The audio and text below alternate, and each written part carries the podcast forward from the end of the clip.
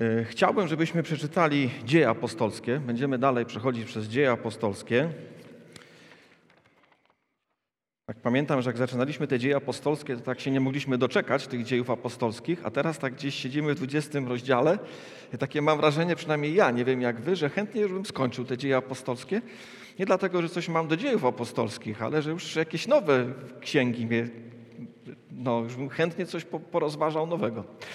Ale oczywiście myślę, że yy, cenimy sobie ten nasz sposób czytania fragment po fragmencie i dobrze jest, i dobrze jest przestudiować kolejny fragment. Także Dzieje Apostolskie, 21 rozdział. Będziemy czytać od pierwszego do 14 wersetu. Dzieje Apostolskie, 21 rozdział, od pierwszego do 14 wersetu. Czytamy tutaj o właśnie końcówce podróży apostoła Pawła tuż przed dotarciem do Jerozolimy. A gdyśmy się z nimi rozstali i odpłynęli, jadąc prosto, przybyliśmy do Kos, nazajutrz zaś na Rodos, a stamtąd do Patary. I znalazłszy statek, który płynął do Fenicji, wsiedliśmy nań i odpłynęliśmy. Kiedy zaś dostrzegliśmy Cypr, zostawiliśmy go po lewej stronie i popłynęliśmy do Syrii i wylądowaliśmy w Tyrze, tam bowiem miano wyładować ze statku towar. I odszukawszy uczniów, pozostaliśmy tam siedem dni. A niektórzy za sprawą ducha mówili Pawłowi, żeby nie szedł do Jerozolimy.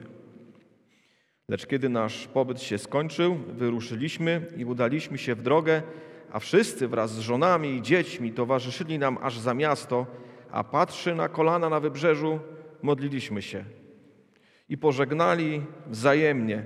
Potem siedliśmy na statek, a tamci wrócili do domu.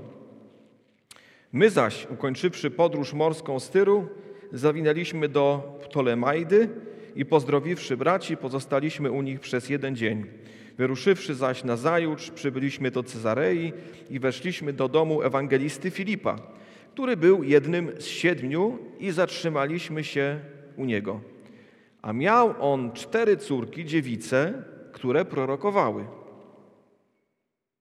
A gdy przez dłuższy czas tam pozostawaliśmy, nadszedł z Judei pewien prorok imieniem Agabus. I przyszedłszy do nas, wziął pas Pawła, związał sobie nogi i ręce i rzekł – to mówi Duch Święty. Męża, do którego ten pas należy, tak oto zwiążą Żydzi w Jerozolimie i wydadzą w ręce pogan. A gdy to usłyszeliśmy, prosiliśmy zarówno my, jak i miejscowi, aby nie szedł do Jerozolimy. Wtedy Paweł odrzekł: Co czynicie, płacząc i rozdzierając serce moje?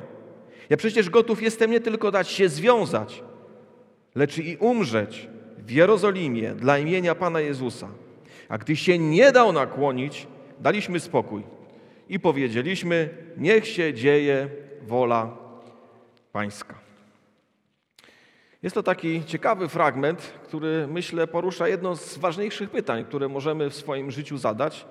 Mianowicie, w jaki sposób być posłusznym Bożemu prowadzeniu?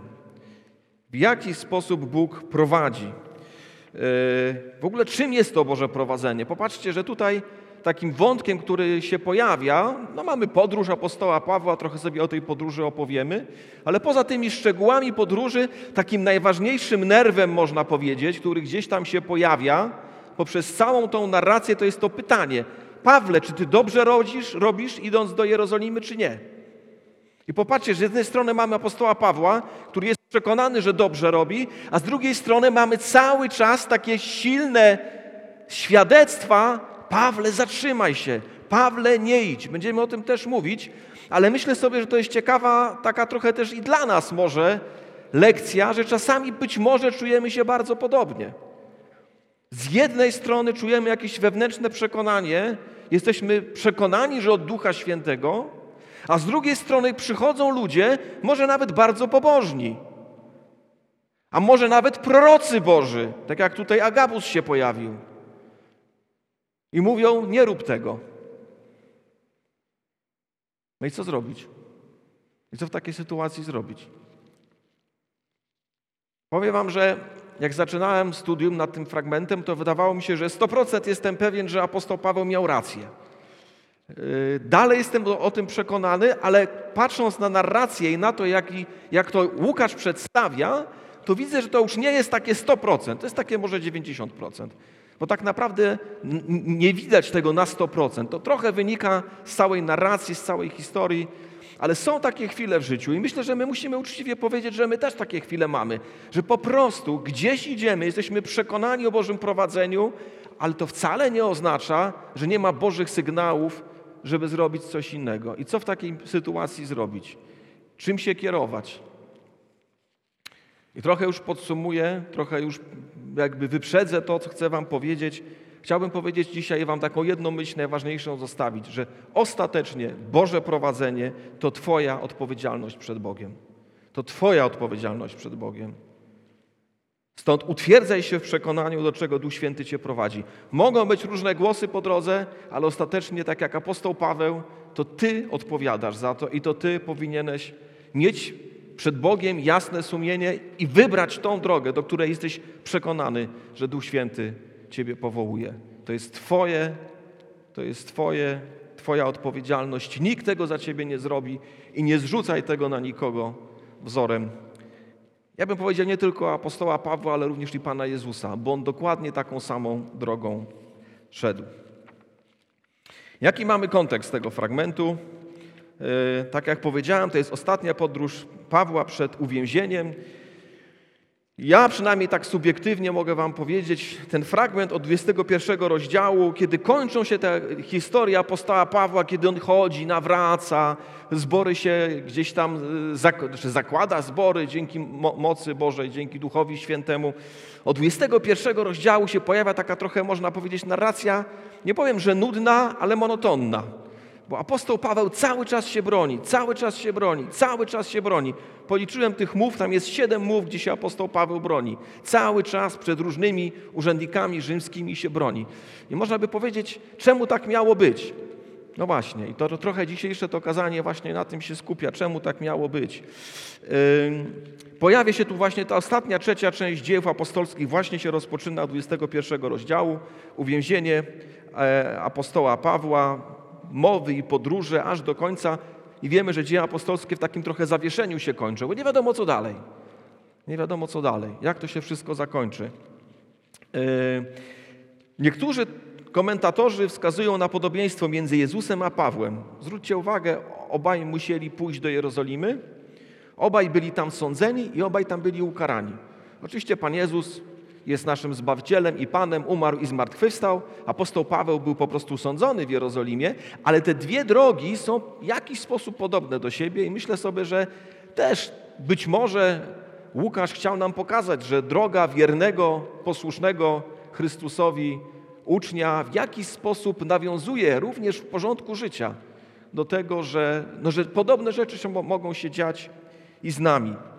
Yy, 20 rozdziale trzeci werset mówi, że Żydzi urządzili na niego zasadzkę, po, po, postanowił powrócić przez Macedonię, a więc widzimy, że ci wrogowie Pawła nie zasypują y, gruszek w popiele, oni faktycznie są gotowi, są aktywni, on musi trochę zmieniać drogę swojego, e, swojego pójścia do Jerozolimy.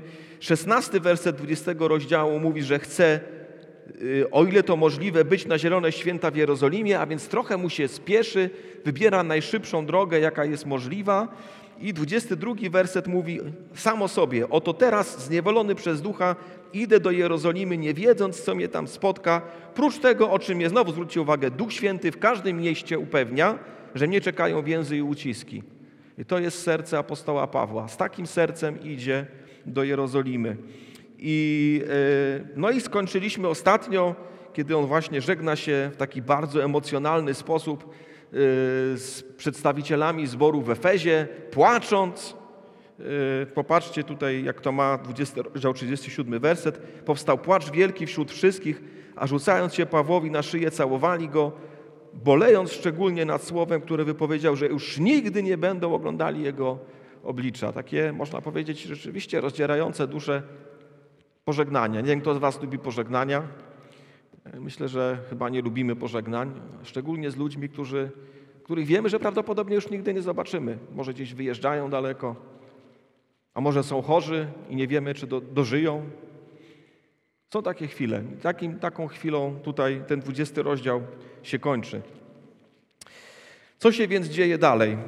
Pierwszy werset 21 rozdziału mówi nam, że płyną na południe. Musimy sobie trochę wyobrazić to, yy, muszę to tak odwrócić się na chwilę tak, żeby Wam zarysować yy, Azję Mniejszą, czyli dzisiejszą Turcję. Tu gdzieś mamy dzisiejszy Izmir, Efes jest kawałek niżej, no i generalnie apostoł Paweł płynie w dół i w bok. Tak to robi, czyli opływa, z Efezu wypływa, przepływa do Kos, z tego Kos płynie dalej do y, Rodos, taka właśnie, o, ktoś pokazał, bardzo dziękuję. Czyli generalnie Efes jest tam na górze, nie wiem czy widzicie.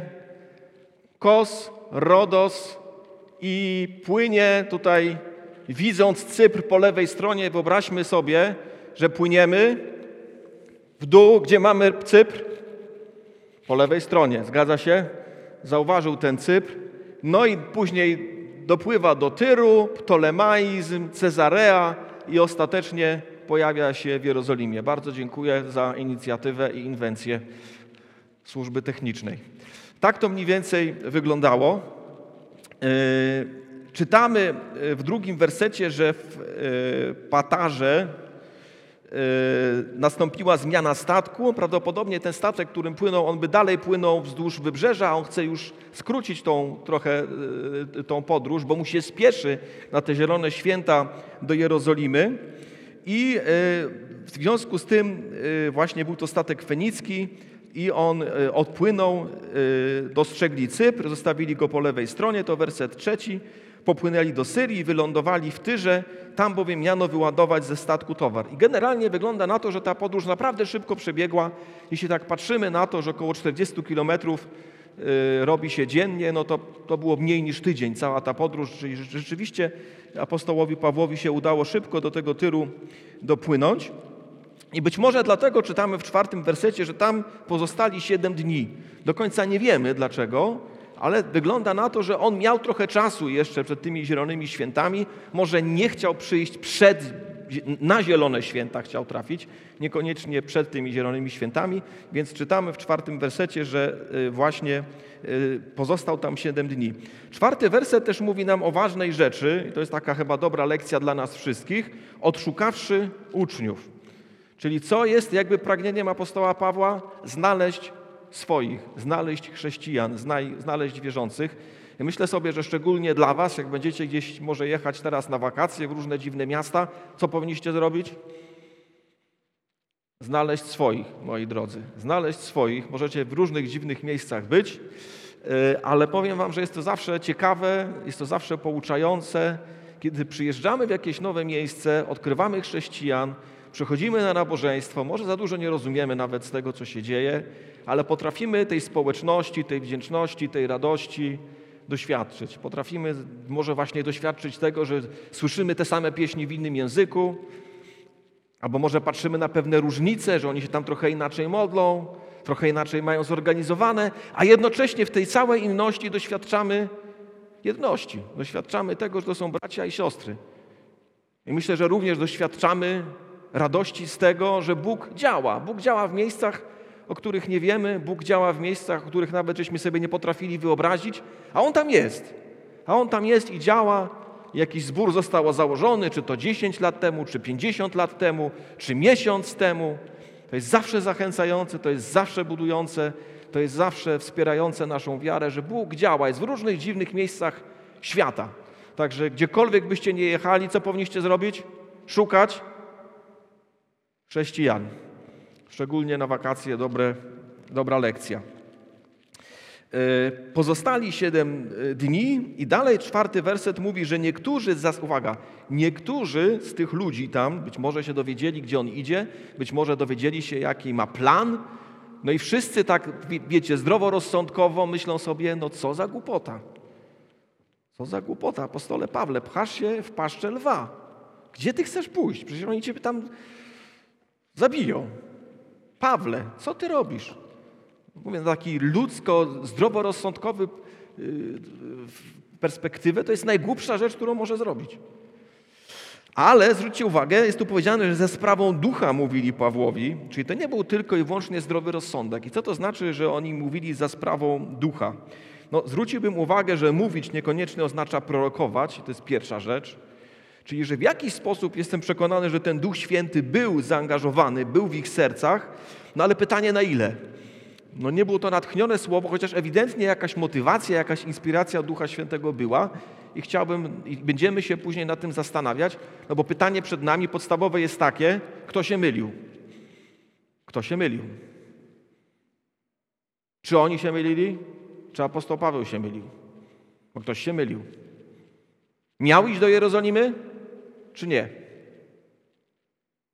Bo nie mógł jednocześnie mieć iść do Jerozolimy i nie iść do Jerozolimy. No jest to niemożliwe. Także bardzo, bardzo taki wyjątkowy moment y, w, w, w służbie apostoła Pawła. Dalej, piąty werset, znowu można powiedzieć taka powtórka z tego takiego emocjonalnego yy, pożegnania, które było w Efezie. W Efezie też powstał płacz wielki. Tutaj też jest ciekawe, wyobraźcie sobie tę sytuację. Ja sobie spróbowałem ją wyobrazić. Kiedy ten pobyt się skończył, siedem dni minęło, oni mówili, nie idź do Jerozolimy. Paweł mówi, a pójdę. I oni patrzą na tego ukochanego apostoła Pawła. Całkiem możliwe, że ten yy, zbór w Tyrze był jakoś powiązany z Antiochią. Jestem przekonany, że apostoł Paweł był tam dobrze znany, był dla nich kimś cennym, kimś wartościowym.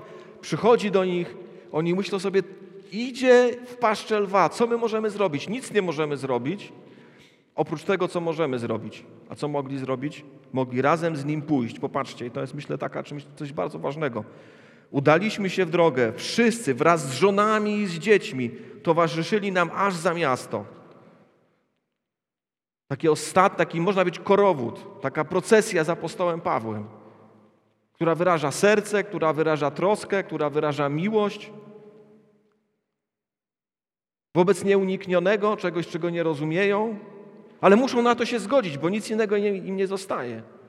I idą z tymi dziećmi, wyobraźcie sobie te dzieci, wyobraźcie sobie te, te żony, ci bracia idą. To nie jest, to nie jest pochód radosny,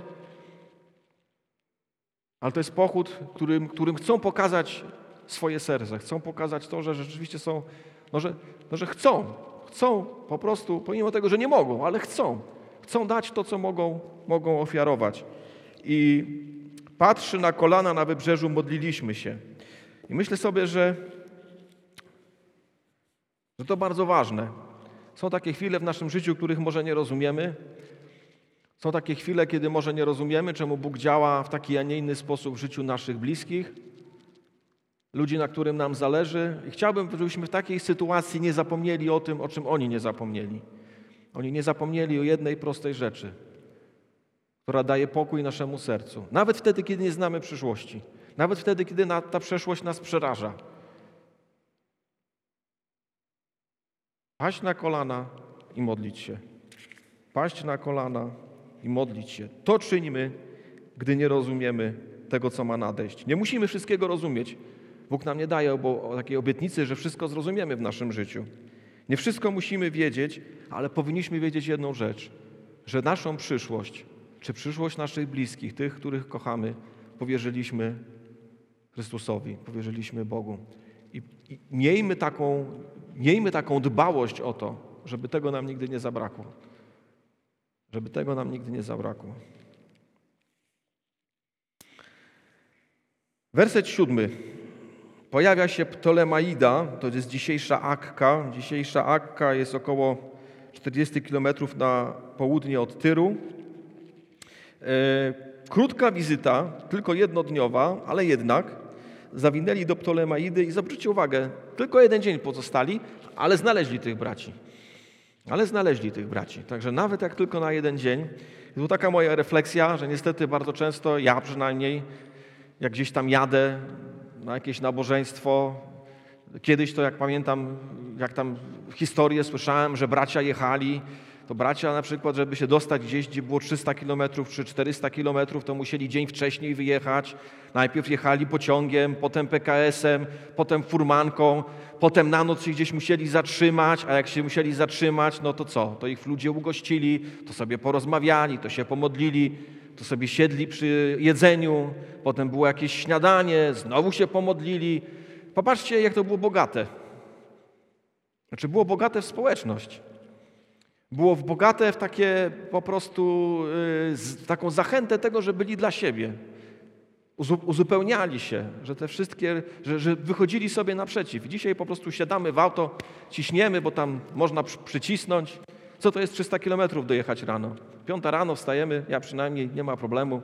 Na dziesiątą ląduję na nabożeństwie. Ale czegoś brakuje. Ale czegoś brakuje. I chciałbym tak też, do siebie to mówię przede wszystkim, ale do Was też. Jak gdzieś jeździmy, to może warto. Ja wiem, że to tak trochę niezręcznie. No jest niezręcznie. Gdzieś u kogoś go, gościć, robić komuś kłopot. Przecież nie muszę. Przecież mogę wstać rano i to zrobić sam. Ale tracimy wspólnotę ale tracimy wspólnotę. Trochę może tą sferę komfortu swoją naruszamy, no bo wiadomo, gdzieś tam przyjdziemy, komuś tam będziemy musieli głowę zawracać. No ale może kogoś fajnego poznamy, może się czymś zbudujemy, może się czymś zachęcimy. Może nie chodzi o nasz komfort tak naprawdę ostatecznie, a o tą wspólnotę. Także taka refleksja moja przy tym siódmym, siódmym wersecie. Co dzieje się dalej w wersecie ósmym? Wyruszają do Cezarei. Do Cezarei to jest port Jerozolimy, około 40 kilometrów znowu na południe. Yy, I znowu znajdują swoich, ale tutaj znajdują swoich, takich, których już znamy. Mamy tutaj znowu po około 20 latach, bo około 20 lat minęło od ósmego rozdziału. Jakbyśmy zerknęli na chwilę, ósmy rozdział, 40 werset.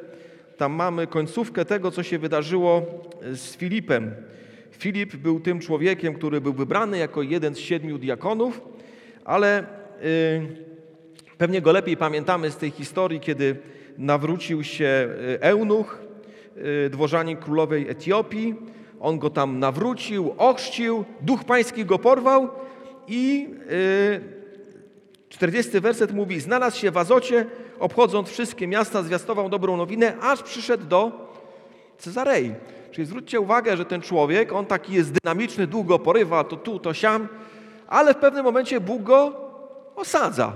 W pewnym momencie Bóg go osadza. Filipie, Cezarea to jest ten twój port, tu się zatrzymaj, być może to on założył ten zbór, a być może ktoś tam jeszcze, ale ewidentnie jest kimś ważnym, skoro właśnie u jego w domu apostoł Paweł się zatrzymuje.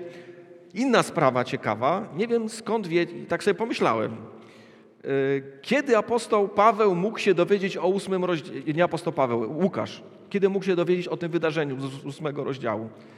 Myślę, że właśnie tutaj, bo zobaczcie, że Łukasz jest obecny, a więc spotyka się z Filipem i całkiem możliwe, że właśnie w tym czasie rozmawia sobie z Filipem. Filip mu opowiada o tym cudownym wydarzeniu z eunuchem i dzięki temu mamy to wszystko dzisiaj zapisane. Oczywiście z tej ludzkiej perspektywy, patrząc na ten ludzki sposób proces y, gromadzenia danych przez, przez Łukasza.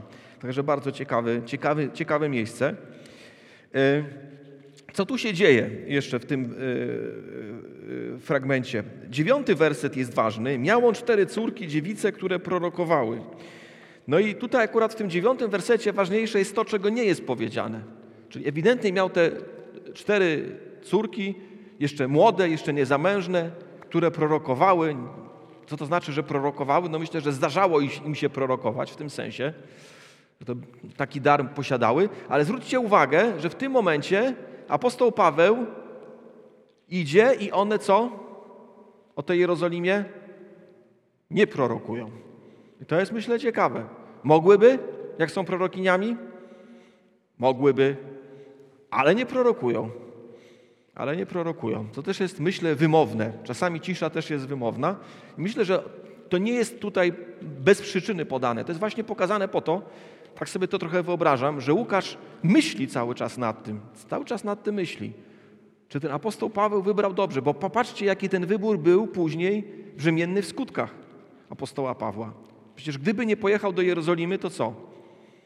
Może by założył mnóstwo innych zborów. A więc myślę, że wszystkie te szczegóły Łukasz nam pokazuje, żebyśmy mogli sobie wyrobić zdanie o apostole Pawle. Tu mamy akurat taki ważny szczegół, że były, były prorokiniami, ale wcale mu nie powiedziały nie idź do Jerozolimy. Nic nie mówiły. Po prostu, po prostu nie mówiły nic.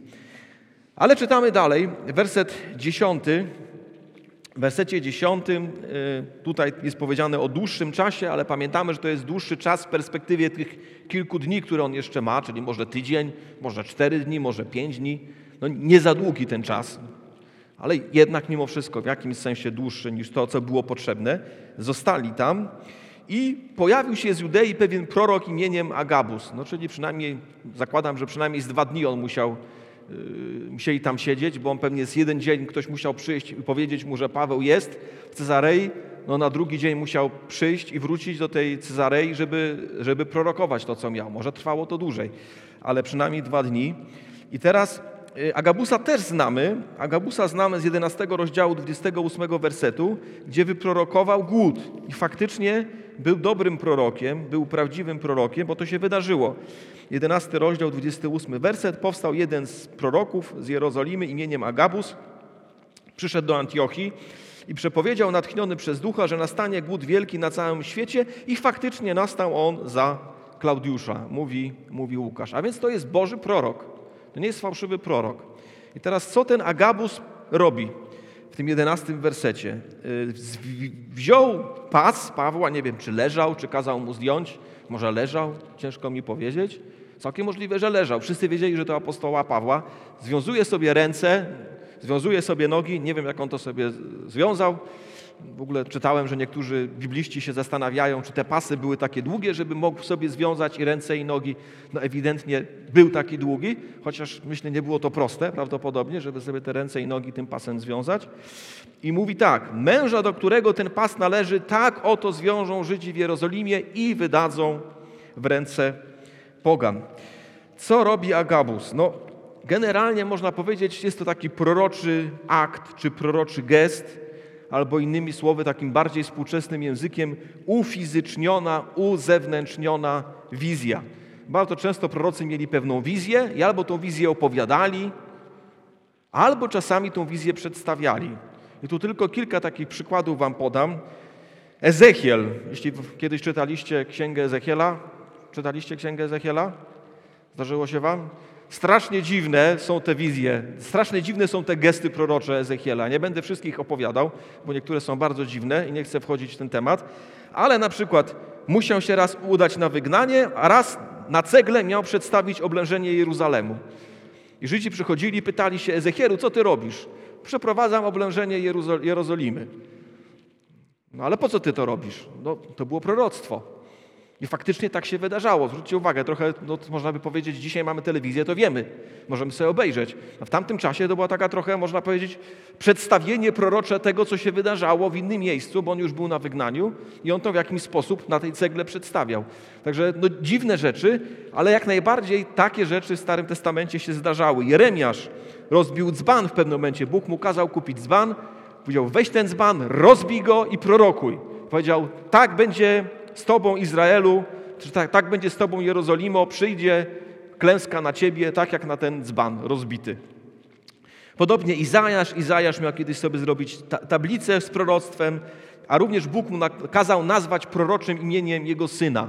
I on, ten, to, to dziecko jakby z tym imieniem było właśnie jakby tym y, proroctwem chodzącym dla Izraela. Także bardzo dziwne ale jak najbardziej Boże rzeczy. Myślę, że nam się może dzisiaj to wydawać inaczej, bo my jesteśmy trochę do innych obrazów przyzwyczajeni, ale w tamtych czasach Bóg jakby pokazywał to, co chciał powiedzieć. I powiem wam, że w pewnym sensie wieczerza pańska jest tym samym. Bo czym jest wieczerza pańska? Jest widzialnym proroctwem albo widzialnym przedstawieniem Bożych obietnic. Po co jest ta wieczerza pańska taka namacalna? Żeby do nas jakby bardziej dotarło Boże Słowo. Niektórzy teolodzy mówią, że to jest widzialne Słowo Boże. Tak jak słyszymy Boże Słowo i przyjmujemy uszami i wierzymy, to tak Wieczerza Pańska jest takim Bożym Słowem o miłości, o przebaczeniu, o łasce, które przyjmujemy w nim uczestnicząc. I oczywiście tak samo wiara jest potrzebna do jednego i do drugiego, inaczej to nie działa, ale ważne jest to, że no jak najbardziej to wszystko jest w zgodzie z tym, co się działo z prorokami w Starym Testamencie.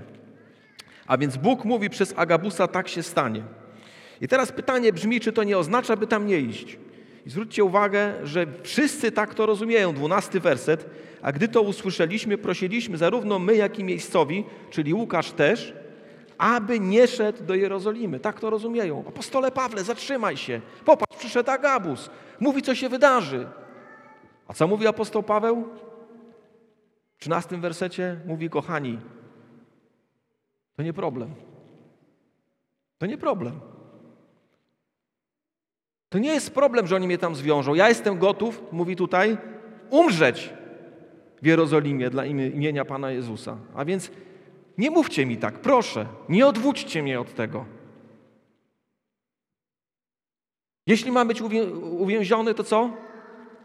No to będę. Bo ja jestem gotów nawet umrzeć dla imienia Pana Jezusa. No i czytamy dalej w 14 wersecie, gdy się nie dał nakłonić, daliśmy, czyli Łukasz też, spokój i powiedzieliśmy, niech się dzieje wola Pańska. No to jest takie trochę powiedzenie, no cóż innego nam zostaje. Powierzamy Jezusowi, skądinąd też jest ciekawe, że nie wola Boża, tylko wola Pańska, co ewidentnie wskazuje, że byli przekonani, że Chrystus ma pełnię władzy. I mówią, Chrystusie, działaj, skoro tak ma być, to niech tak będzie. No i teraz dojdźmy do takich, takiego podsumowania. Dlaczego apostoł Paweł tak postąpił? Czy nie zlekceważył działania Ducha Świętego? Czy nie wybrał? Czy dobrze wybrał? Czy dobrze wybrał? Upierając się, żeby iść do tej Jerozolimy. Kto miał rację, jak to prowadzenie rozumieć? I zacznę może od tego, że no, zauważyliście, że tutaj sami prorocy prawie się pojawiają. No może nie sami, ale dużo. I generalnie no to jest jedno z ciekawszych pytań, które możemy dzisiaj zadać. A jak to jest dzisiaj z nami? Mamy dużo ludzi, którzy gdzieś sobie no, mówią o sobie, że są prorokami. I zacznę od tego, że yy, ja mam dosyć sceptyczne spojrzenie na to, czy miałem. Dzisiaj trochę się to zmieniło, ale zaraz opowiem Wam, jak to się wydarzyło. I generalnie, jak się nawróciłem, po prostu mój pastor dał mi Biblię do ręki, mówi: Masz, czytaj. I powiem Wam, że to było najlepsze, co ten pastor zrobił. Bo ja rzeczywiście po prostu obcując Bożym Słowem prostowałem swoje życie. Krok po kroku, fragment po fragmencie, księga po księdze. Bóg prostował moje życie po prostu przez lekturę Pisma Świętego. Tak jak czytamy w drugim Tymoteusza, trzeci rozdział, 16-17 werset, że tak naprawdę do wszelkiego dobrego dzieła Słowo Boże nas jest w stanie przygotować. Jeśli naprawdę czytamy, jeśli naprawdę myślimy, jeśli naprawdę rozważamy to słowo, to Duch Święty po prostu używa tego słowa. I to nie musi być jakieś szczególne słowo. Ja sobie po prostu czytam fragment po fragmencie i Bóg dociera. Dociera przez te zwykłe fragmenty, które gdzieś tam sobie, no nie powiem, że codziennie czytam, ale prawie codziennie.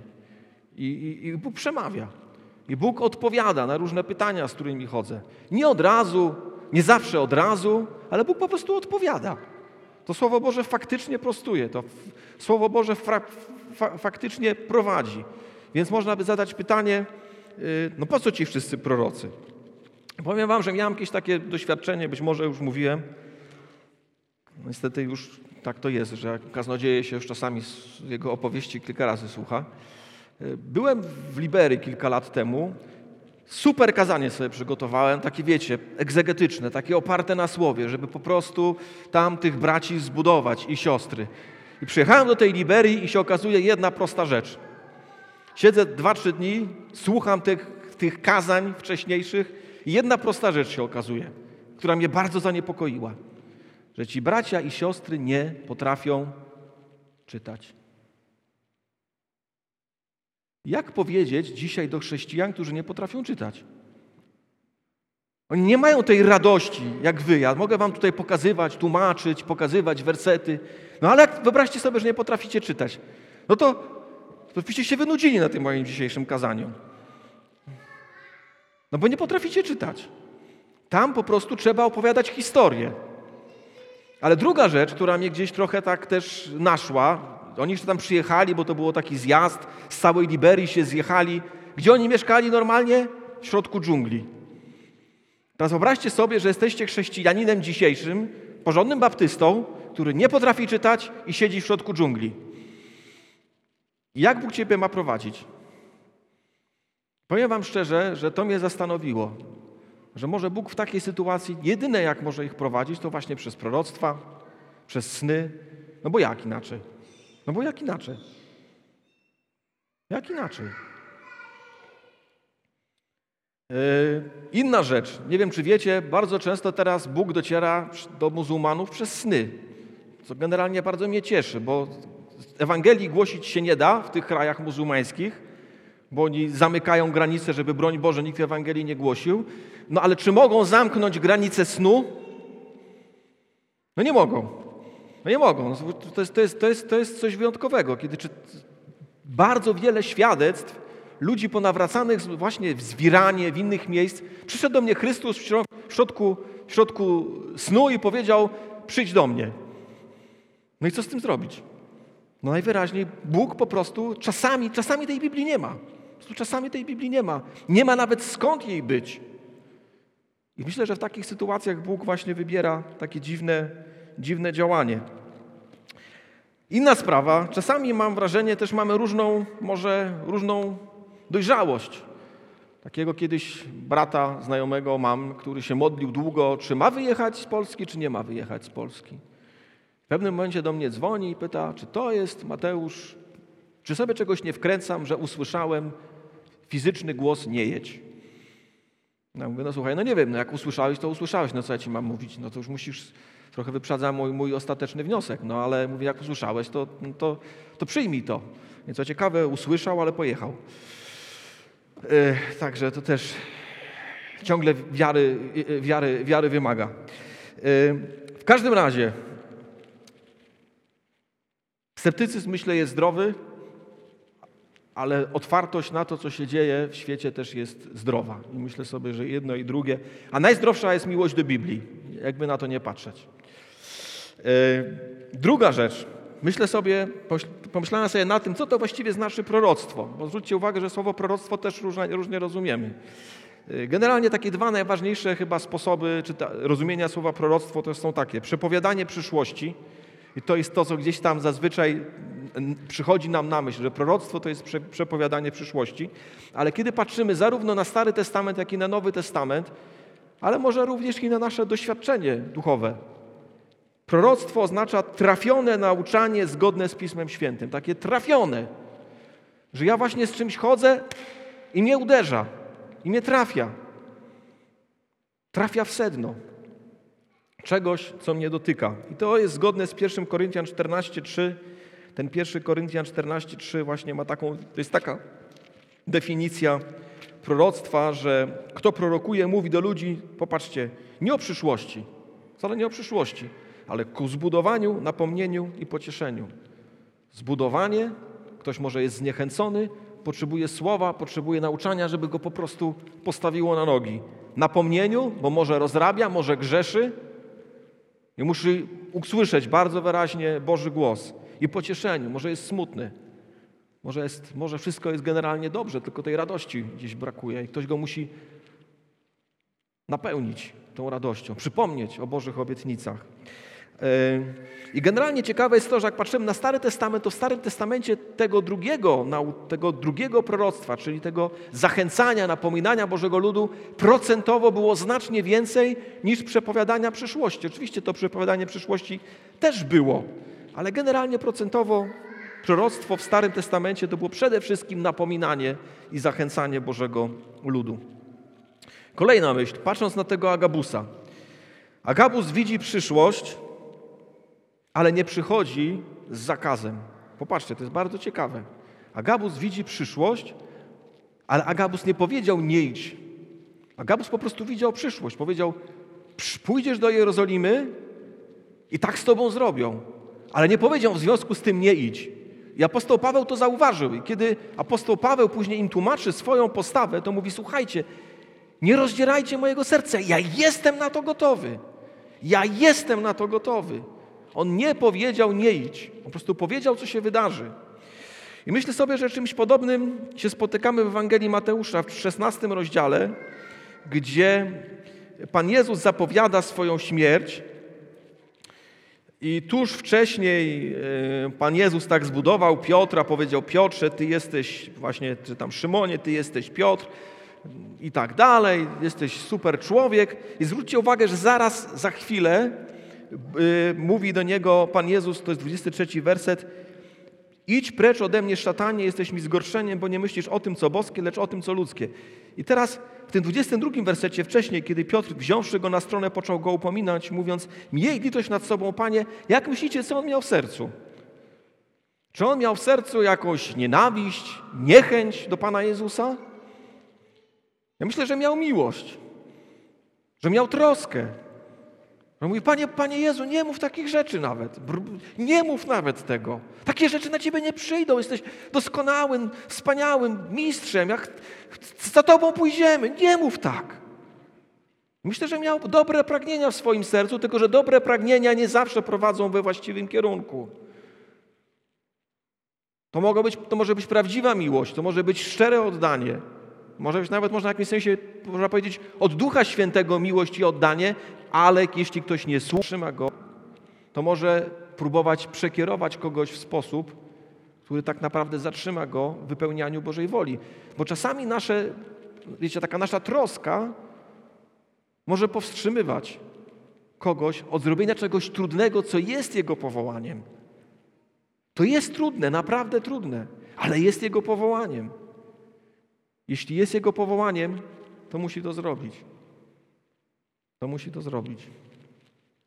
I kiedy patrzę na ten czwarty werset, gdzie jest powiedziane, że niektórzy za sprawą Ducha mówili Pawłowi, żeby nie szedł do Jerozolimy, myślę, że tam było jakieś prowadzenie Ducha Świętego, ale myślę, że ono było też zmieszane z tym, że no właśnie, że, że być może go trochę przekierowywali, nie wiem na 100% tego, jest to jeden z trudniejszych wersetów, bo Duch Święty nie może przecież y, prowadzić do dwóch różnych rzeczy sprzecznych ze sobą, ale gdzieś, gdzieś tak to rozumiem.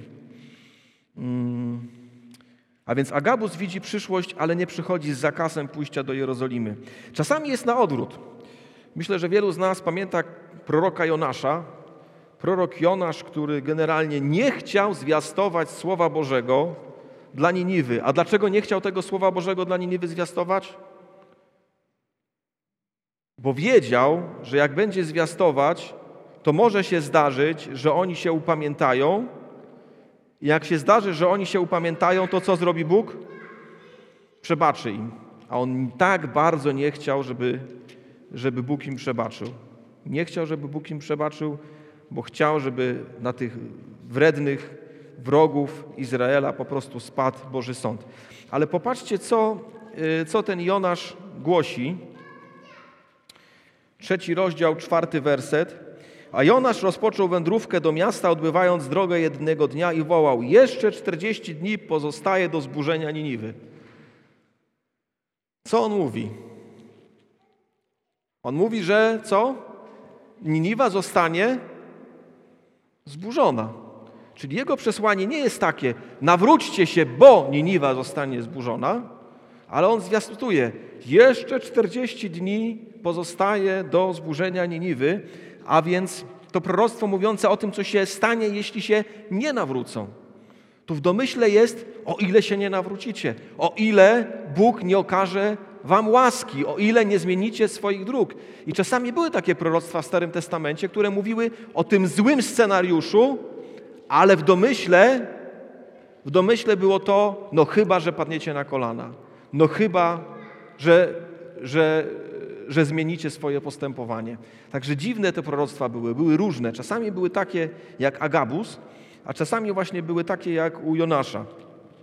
Czasami również wizja przyszłości wymagała zastosowania. E, I to jest historia Józefa i Faraona, którą znajdujemy w 41 rozdziale Księgi Rodzaju. Pewnie też pamiętacie, że e, Faraon dostał taki sen bardzo go niepokojący, o siedmiu krowach tłustych i pięknych, a potem siedmiu krowach chudych i szpetnych. I generalnie nie wiedział, co z tym zrobić.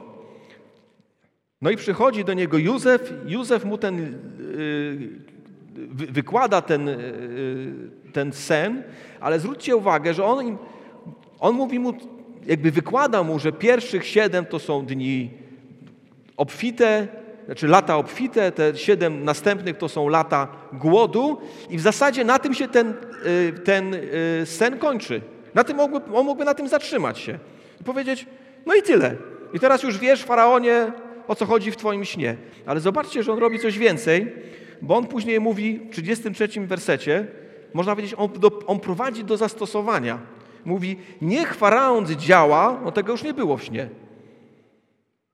Ale on patrzy na ten sen i on jakby ciągnie dalej. Mówi, niech faraon działa, niech ustanowi namiestników nad krajem i zbiera piątą część urodzaju w ziemi egipskiej przez siedem lat obfitości. Czy to było w tym śnie? Nie było. Ale on jakby już widzi zastosowanie tego snu. On już jakby, znowu można powiedzieć, myślę, że w mądrości, która mu przez Boga była dana, pokazuje, co trzeba w związku z tym zrobić. Niech nagromadzą wszelkiej żywności ponad, podczas tych dobrych lat, które nadejdą. Niech gromadzą zboże z polecenia Faraona i tak dalej, i tak dalej. Yy, a więc czasami tak było, że było jakieś proroctwo, ale trzeba było jeszcze jakby do niego dopowiedzieć zastosowanie. Co w związku z tym należy zrobić? I to już nie było wyprorokowane, to już nie było objawione, to już nie było wskazane. I to już zależało od prowadzenia Bożego tej osoby, która to usłyszała. Podsumowując, co zrobił Paweł i czy postąpił słusznie? Tak jak powiedziałem, myślę, że nie wprost to Łukasz mówi, ale jednak myślę, że pokazuje nam, że zrobił słusznie. E, myślę, że Łukasz szanuje decyzję apostoła Pawła i ufa, że Paweł rozpoznał to właściwie. Ale sedno, popatrzcie, sedno tego, dlaczego apostoł Paweł tak, a nie inaczej postąpił, znajduje się w tym 20 rozdziale, 22 wersecie, gdzie apostoł Paweł mówi: I oto teraz, zniewolony przez ducha, idę do Jerozolimy. Nie wiemy, jak duch go zniewolił. Nie wiemy, jak duch go zniewolił. Ale ewidentnie apostoł Paweł widzi, że tak musi postąpić. Jestem przekonany, że się modlił, być może pościł, być może jakieś, nie wiem, może dostał jakieś proroctwo, ale myślę, że to by było zbyt proste, w moim osobistym przekonaniu. Bo tu też przyszły proroctwa.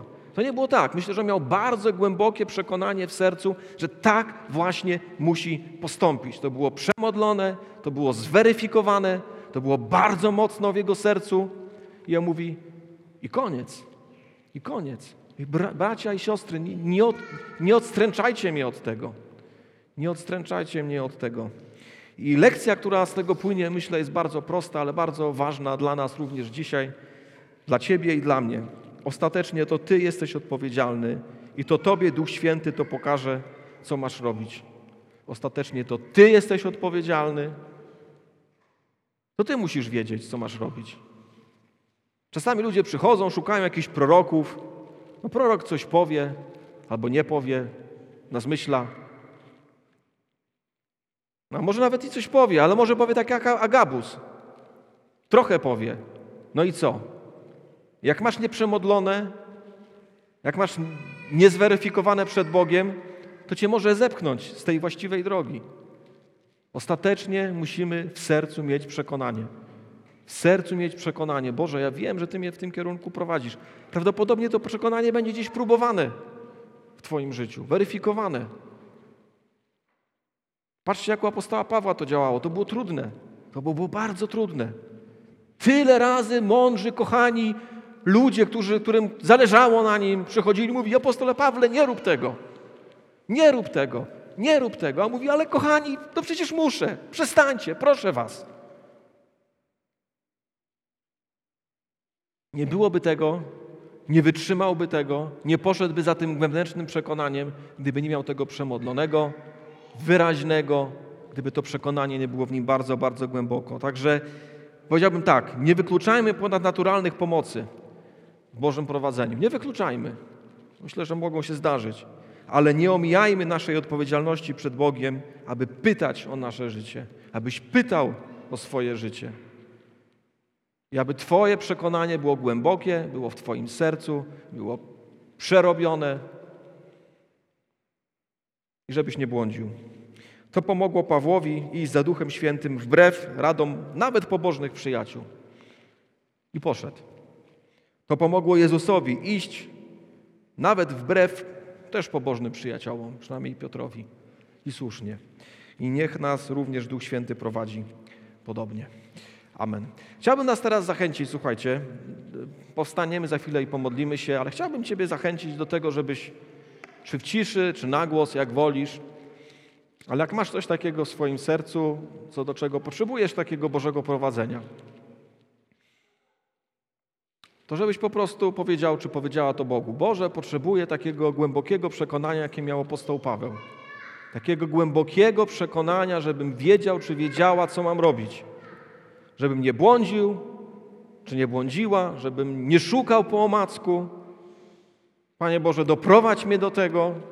Daj mi taki pokój w sercu, żebym widział, czy widziała to Twoje prowadzenie bardzo mocno. Także powstańmy, zachęcam. Jeśli ktoś chce, to może na głos, jeśli chce, to w ciszy, ale właśnie, żebyśmy pomyśleli o tym naszym Bożym prowadzeniu.